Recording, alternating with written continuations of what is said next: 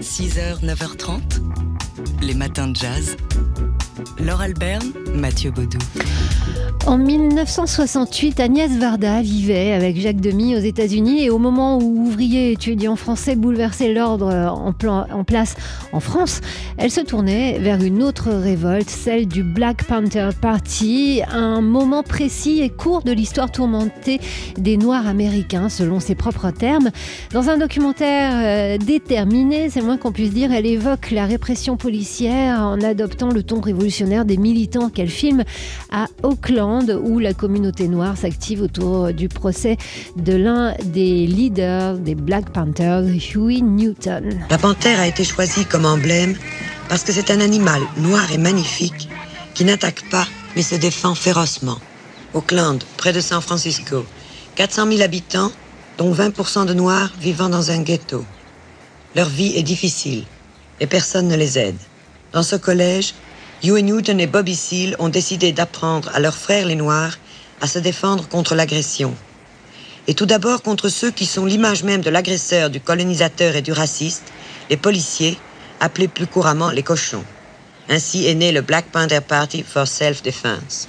Alors Agnès Varda filme euh, les, partisans du Black Panthers Party au plus près. Comment a-t-elle fait pour se faire accepter? Je m'avançais vers eux, euh, expliquait-elle, avec un accent bien français. Et je disais French Television. C'était un mot magique à l'époque. Alors l'émission finalement n'a pas été diffusée pour ne pas réveiller les contestations de mai 68. Mais on peut voir le documentaire en ce moment en accès libre sur le site troiscouleurs.fr. 6h, 9h30, les matins de jazz. Laure Alberne, Mathieu Baudou. C'est un article dans Libération. La presse a-t-elle raison d'utiliser le terme afro-américain, euh, comme elle le fait pour euh, qualifier George Floyd. Euh, la presse française, euh, George Floyd, cet homme dont la mort causée par un policier blanc a déclenché une vague contestataire aux États-Unis et au-delà des frontières américaines. Alors, il y a quelque temps dans les matins de jazz, on vous parlait d'une tribune qui avait été publiée euh, dans la presse américaine et qui jugeait ce terme réducteur, car si tous les Afro-Américains sont noirs, tous les Noirs aux États-Unis ne sont pas Afro-Américains. Euh, Libération revient sur euh, cette expression présente dans les médias américains dès le 19e siècle, mais c'est Malcolm X qui l'a popularisé en 1964, alors que Martin Luther King, lui, parlait de Negro Pour lui, Malcolm X, il s'agissait de se reconnecter aux racines africaines, euh, explique euh, Cécile Coquet, euh, qui est maîtresse de conférences en civilisation américaine à Tours, à la fac de Tours. elle, parle dans Libération. C'était le but de l'organisation de Malcolm X pour l'unité afro-américaine qui a rapidement périclité après son assassinat. Et en parlant d'afro-américains, ajoute l'historien Pape Ndiaye, c'était une manière pour lui d'inscrire les Noirs américains dans un ensemble international, alors que Negroes renvoyait les Noirs à une histoire américaine. L'expression par la suite a évolué pour devenir africain-américain, et c'est cette expression que nous, utilisons, nous, dans les matins de jazz. Euh, l'utilisation du terme afro marquait un peu trop l'idée d'une hybridation, euh, une certaine forme de créolisation, explique Cécile Coquet. Cécile Coquet.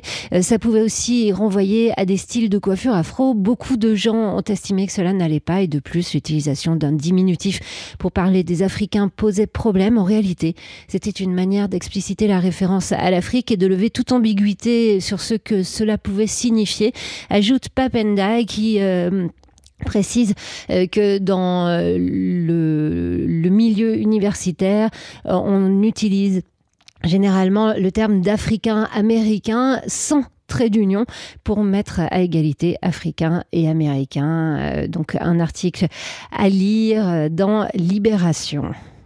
6h, 9h30, les matins de jazz sur TSF Jazz. Beaucoup de choses doivent changer, en particulier les violences policières. Des gens se font tuer injustement et personne n'est tenu responsable. Les policiers obtiennent des jours de congé alors qu'ils tuent des gens. C'est injuste à tout point de vue.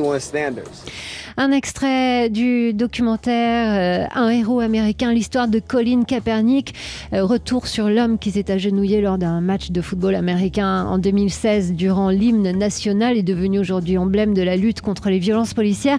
Un documentaire à voir sur le site d'Arte en ce moment qui a réuni sous une thématique Black Lives Matter une série de programmes qui étaient diffusés sur son site internet. Alors vous pouvez voir un discours de Martin, enfin le discours de Martin Luther King durant la marche de Washington en 1963, le fameux discours I Have a Dream, mais également des zooms sur des personnalités éminentes dans la lutte pour les droits civiques. Ce documentaire dont on vous avait parlé euh, sur euh, Sammy Davis Jr., euh, une interview avec l'activiste Angela Davis, un court documentaire aussi sur Martin Luther King et des retours historiques sur les fantômes de la guerre de sécession ou encore le mouvement Black Lives Matter.